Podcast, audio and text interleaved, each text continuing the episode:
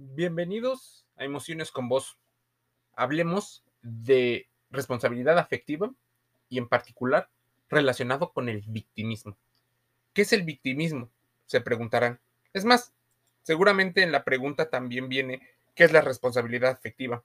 Hemos hablado en algunos podcasts relacionados a esto. El concepto nació en los años 80 con el auge del el poliamor, pero es necesario en todo vínculo, ya sea familiar, amistad o pareja, construir relaciones sanas a partir de una responsabilidad.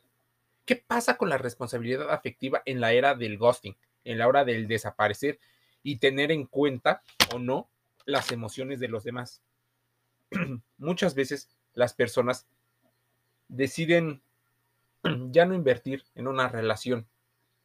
Y aquí tendríamos múltiples aristas y explicaciones, porque sí, en la mayoría de las ocasiones, cuando quieres encontrar una única explicación, te deberías de dar cuenta de que quieres un sesgo de confirmación, quieres una respuesta mágica que lo resuelva todo, cuando en verdad es una múltiples características. Guiándonos en un artículo encontrado en el diario El País, decían que habían etiquetado y habían revisado en el hashtag responsabilidad afectiva 66 mil publicaciones. Y había muchas situaciones que hacen referencia a que nuestros actos tienen consecuencias en otras personas y por lo tanto debemos prestar atención empática a lo que ocurre. Respeto, comunicación y el cuidado de cada vínculo. Se entiende como eh, necesaria que cualquier tipo de relación tenga esta responsabilidad afectiva y nos lleva a tener en cuenta esas emociones de los demás. El concepto no es nuevo, como te decía, pero eh, no significa incluso que el poliamor sea una relación de todo se vale. También hay respeto y situaciones relacionadas con el límite. Pero la percepción de la gente encuestada en diversos sitios habla de que consideran que actualmente es mucho más sencillo eh, encontrar eh, posibles affairs o relaciones mm, no tan profundas, relaciones eh, a corto plazo, relaciones que buscaban predominantemente tener un placer sexual más allá de una relación a largo plazo. Ligar posiblemente sea mucho más fácil debido a los medios de comunicación. Pero,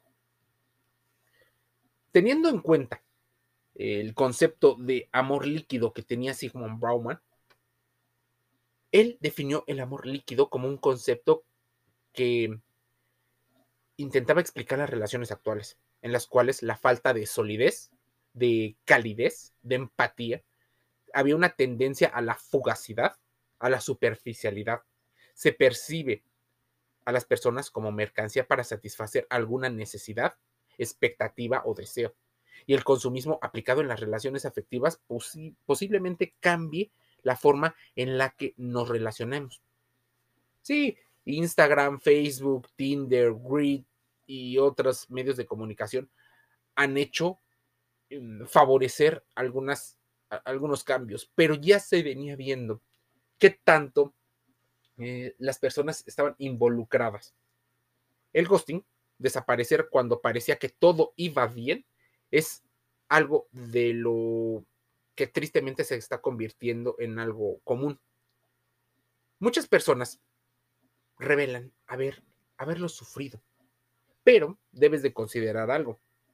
Todo iba bien, entre comillas, aparentemente, porque existen estas famosas señales, estas red flags, estas banderas rojas que te hablan de que algo no va bien, pero decides omitirlo porque a tu cerebro tal vez le causa demasiado malestar, le genera eh, un problema.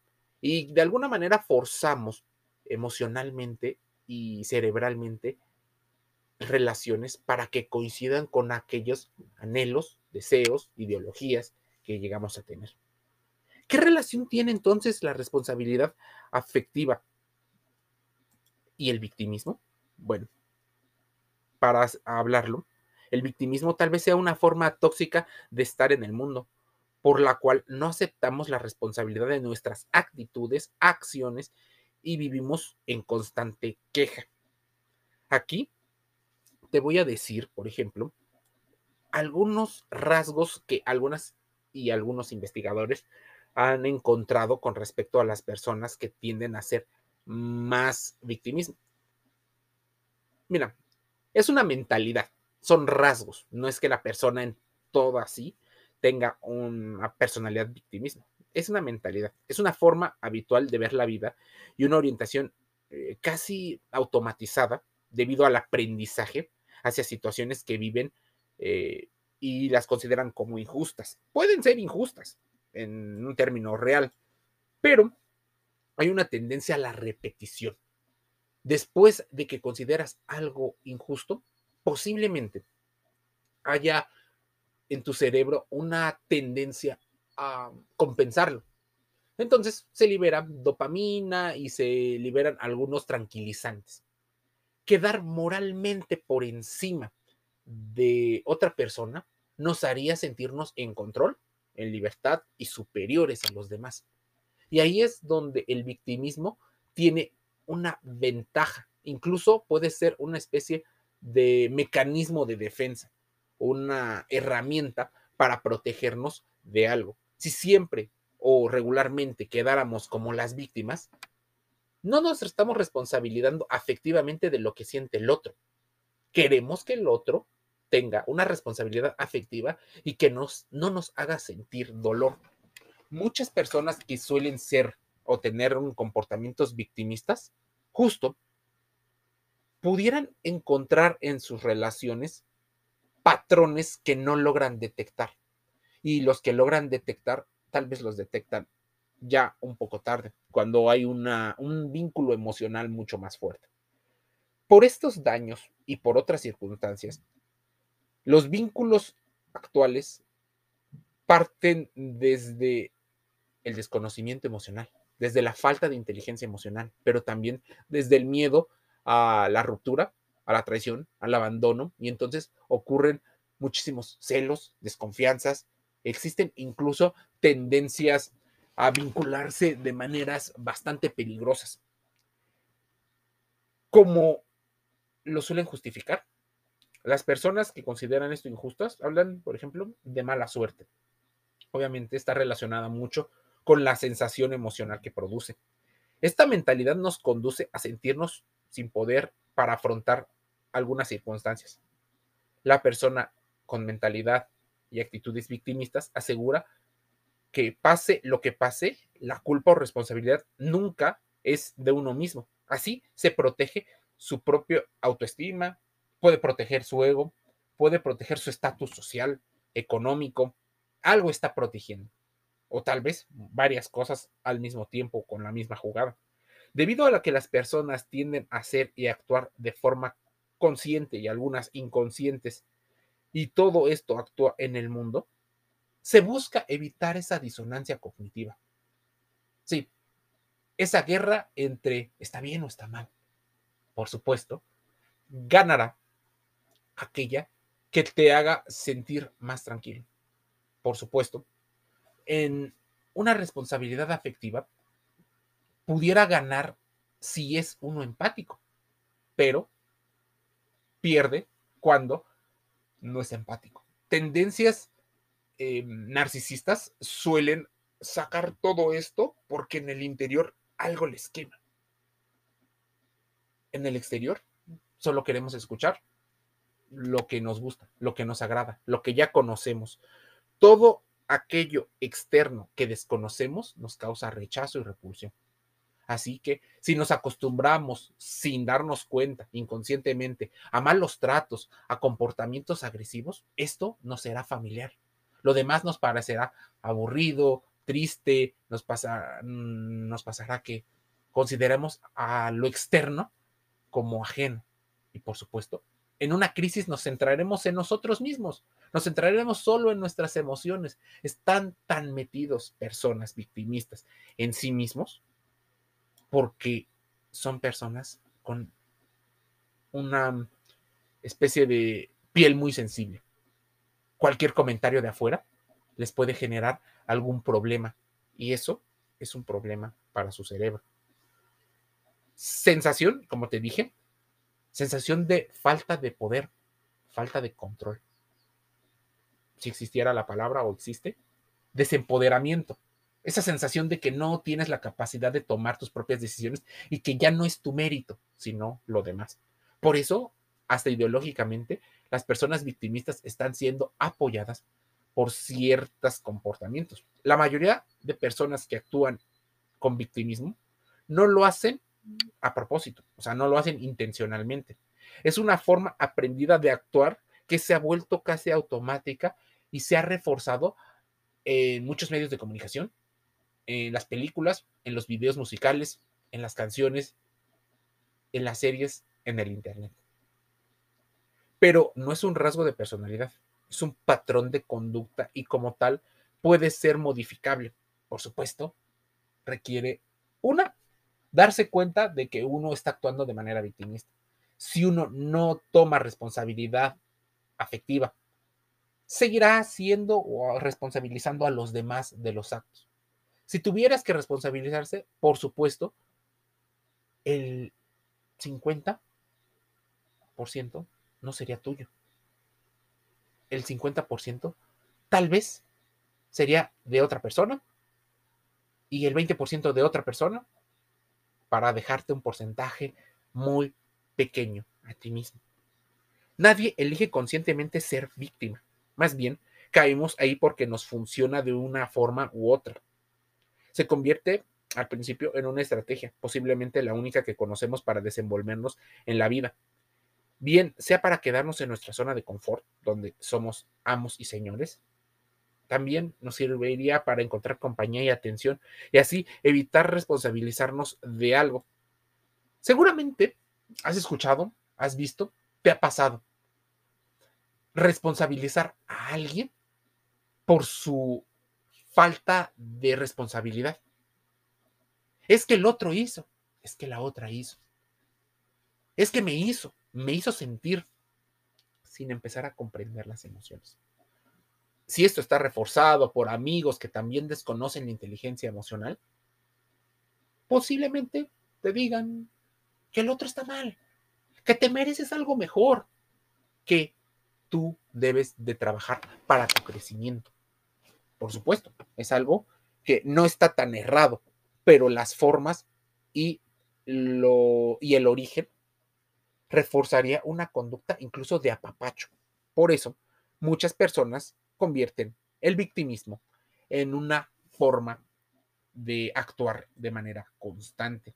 Hay personas que no pueden soportar lo que ellos perciben como un fracaso en su vida lo ven como aprendizaje, como ganar, ganar. Por ejemplo, si terminan una relación, ellos no tendrán la culpa. Ellos habrán aprendido, ellos nunca pierden.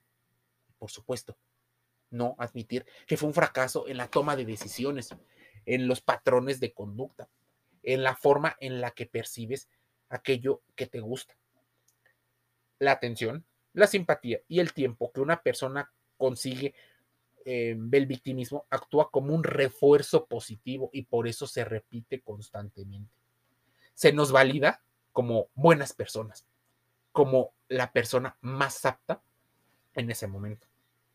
Y como se nos valida como buenas personas, y si las circunstancias fueran diferentes, nuestra vida sería próspera. Pero es una forma de guardar las apariencias ante cualquier tipo de situación.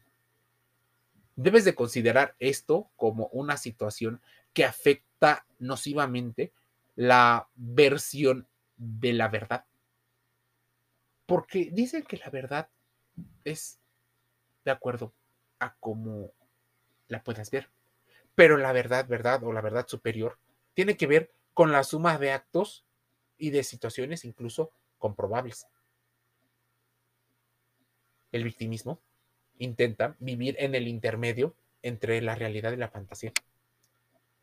Vivir en estos vacíos legales, en los vacíos que difícilmente se pueden comprobar. Esta mentalidad también es posible que haya, haya eh, creado o se haya creado debido a pruebas que no han sido afrontadas. La indefensión aprendida es una de ellas. Hay situaciones extremas, pero de verdad extremas como el abuso, el maltrato, el abandono o eh, situaciones realmente difíciles en las que las personas no han tenido ningún poder para cambiar nada. Y en esa situación, muchas personas aprenden, por ejemplo, a ser víctimas como para tener una especie de puerta de emergencia, siempre una opción última para poder tener esa sensación de control, de volver a sentir la sensación de control. Las personas que han sido maltratadas, abusadas de alguna manera, pudieran convertirse por varias circunstancias y varias situaciones en personas que se vuelven victimarias. A ese grado. A ese grado de peligrosidad puede llegar a suceder. Porque una persona que fue víctima utiliza el síndrome de Estocolmo y el síndrome de Lima para adaptarse y que internamente su, su estilo de vida no se vea tan afectado. Muchas personas adoptan el rol de victimismo porque temen incluso también mostrar emociones negativas. En ocasiones a las mujeres, por la forma en la que se les educa. Mostrar emociones negativas las hace ver como personas desagradables. Y por eso hacen interior varias emociones que después expulsan a través de la ira, del coraje y del enfado. Muchas personas niegan su existencia en ellos mismos y la proyectan en otros, anticipando una agresión o daño de ellos. Puede que distorsionen comentarios y expresiones faciales de otros, imaginando que tienen intenciones maliciosas. Ese enfado que habría aumentado en respuesta al estrés o a la frustración se transforma en miedo y en desconfianza de los otros y en miedo a ser dañado. Por eso puede llegar una tendencia al autosabotaje, puede tener a la autolesión, puede ocurrir un sinfín de variedades donde incluso aquel que consideres negativo, extraño, lo verás como el enemigo. Y puede ser que la persona más tóxica de todas te parezca honesto, honesta, que te parezca la persona más apasionante, emocionante, aunque también inestable. ¿Cuál sería entonces el perfil de una persona victimista si pudiéramos hacer uno?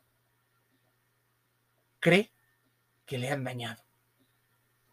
Por supuesto, la víctima es o describe, se describe como alguien que ha sido dañado constantemente, que no es responsable de los incidentes y no pudo haberlo prevenido.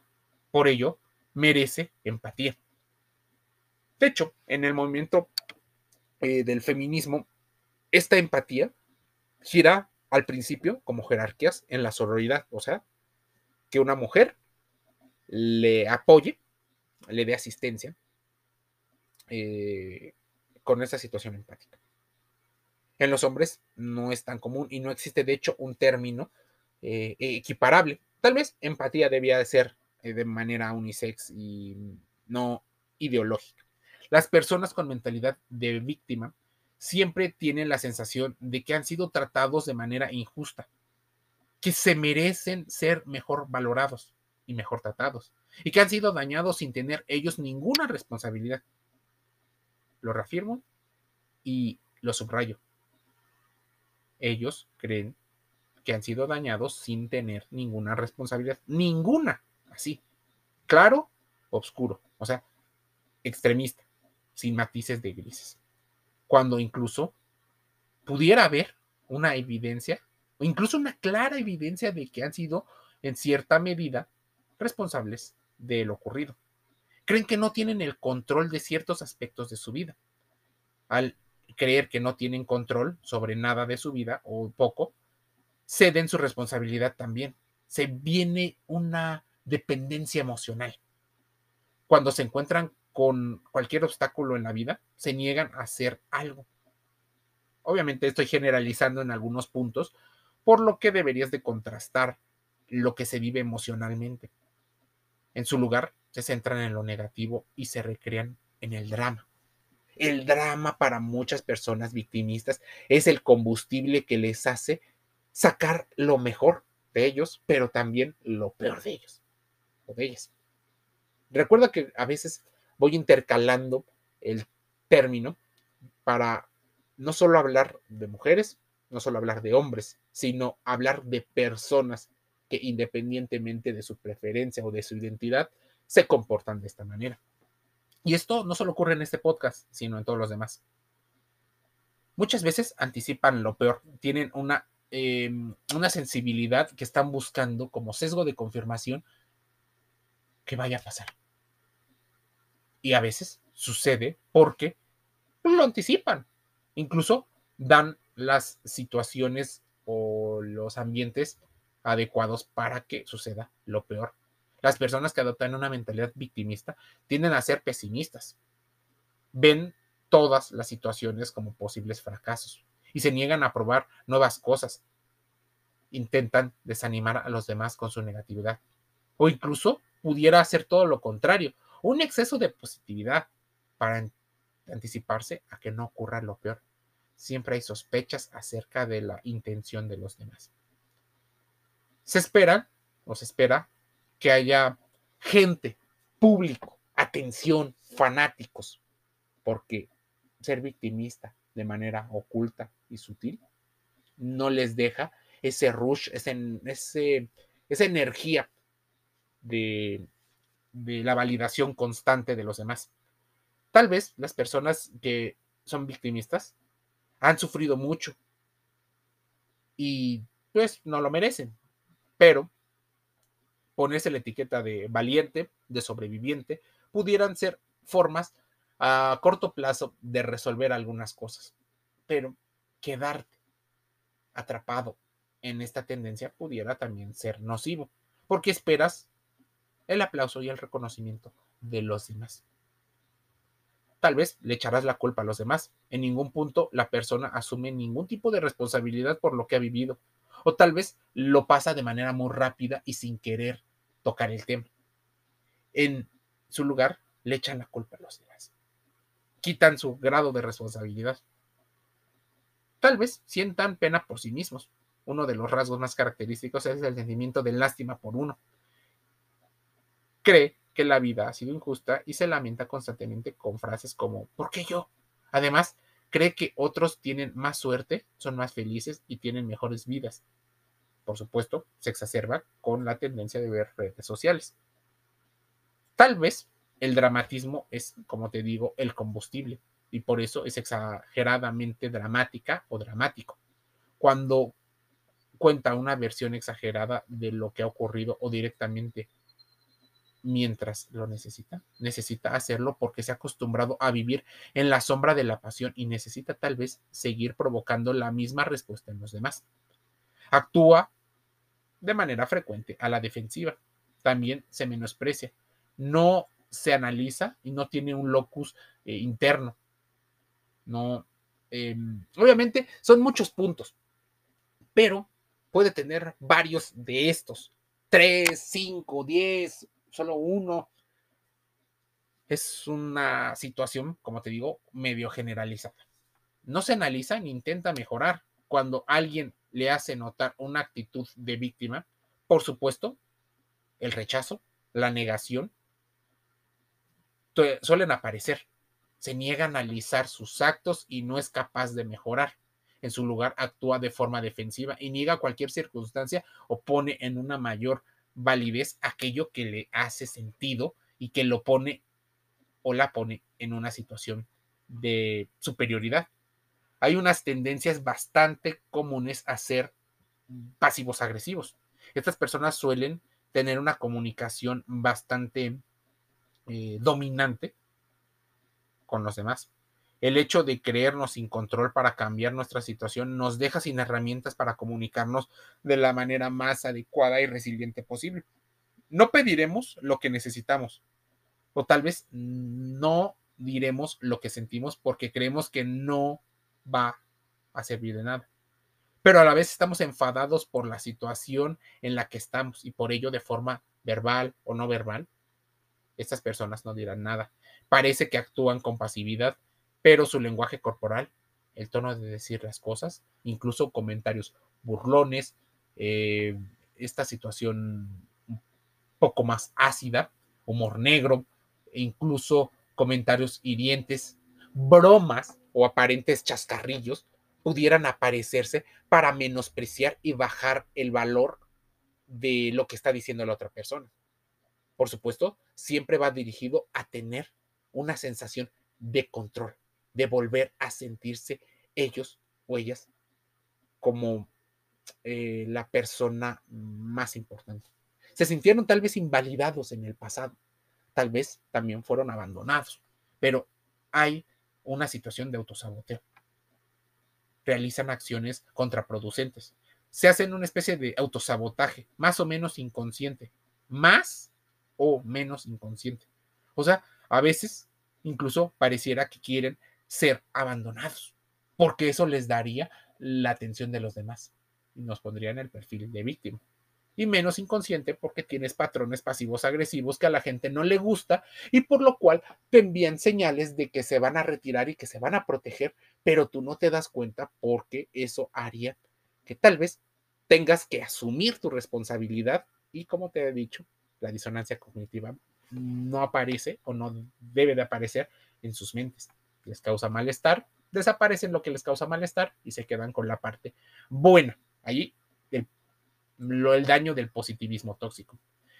¿Existe un trastorno victimista? No, tal vez no existe un trastorno victimista en sí como una parte del manual diagnóstico, sino que el trastorno paranoide de la personalidad, ciertos comportamientos y similitudes con el victimismo, el, histrionismo, el dramatismo, el trastorno eh, límite de la personalidad, eh, tienen que ver con estas situaciones la creencia de que otros nos van a dañar em, hace que muchas personas suelan elegir personas eh, que no les van a hacer daño, personas confiables. Entonces, suele hacer que muchas personas victimistas suelan preferir personas más dóciles, pero con esta tendencia tan internalizada se vuelven agresivos y terminan destruyendo a esa persona que es más débil, tal vez como una situación parecida al bullying, porque se identifican con esa persona débil y que por indefensión aprendida los ve a ellos como algo mejor. Pero es un juego de máscaras. Por eso el victimismo esconde muchas situaciones emocionales. Existen en teoría ciertos beneficios del victimismo, no asumir la responsabilidad, no tener compasión con los demás, es menos probable que otros te critiquen y te hagan sentir eh, triste, eh, evitan una actitud, incluso reafirman tu derecho a opinar, a quejarte y a molestarte.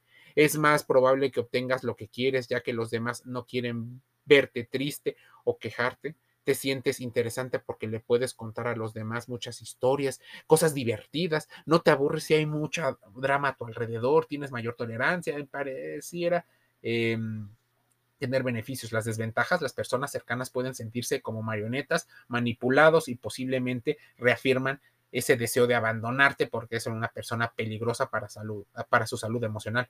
Enmascara emociones desagradables, pero necesita eh, sacarlas como el arrepentimiento, la culpa y el enfado te quedas atascado en una situación constantemente. Tu forma pasiva-agresiva de comunicarte no va a contribuir en tener relaciones sanas y constantemente regresas al círculo vicioso de las relaciones insanas. No vas a sentir con frecuencia emociones positivas porque crea una inestabilidad. No vas a desarrollarte como persona en su inteligencia emocional y vas a ser una persona tóxica para los demás utilizas el chantaje, la manipulación y el victimismo. Por supuesto, hay frases y victimismos en diversas situaciones.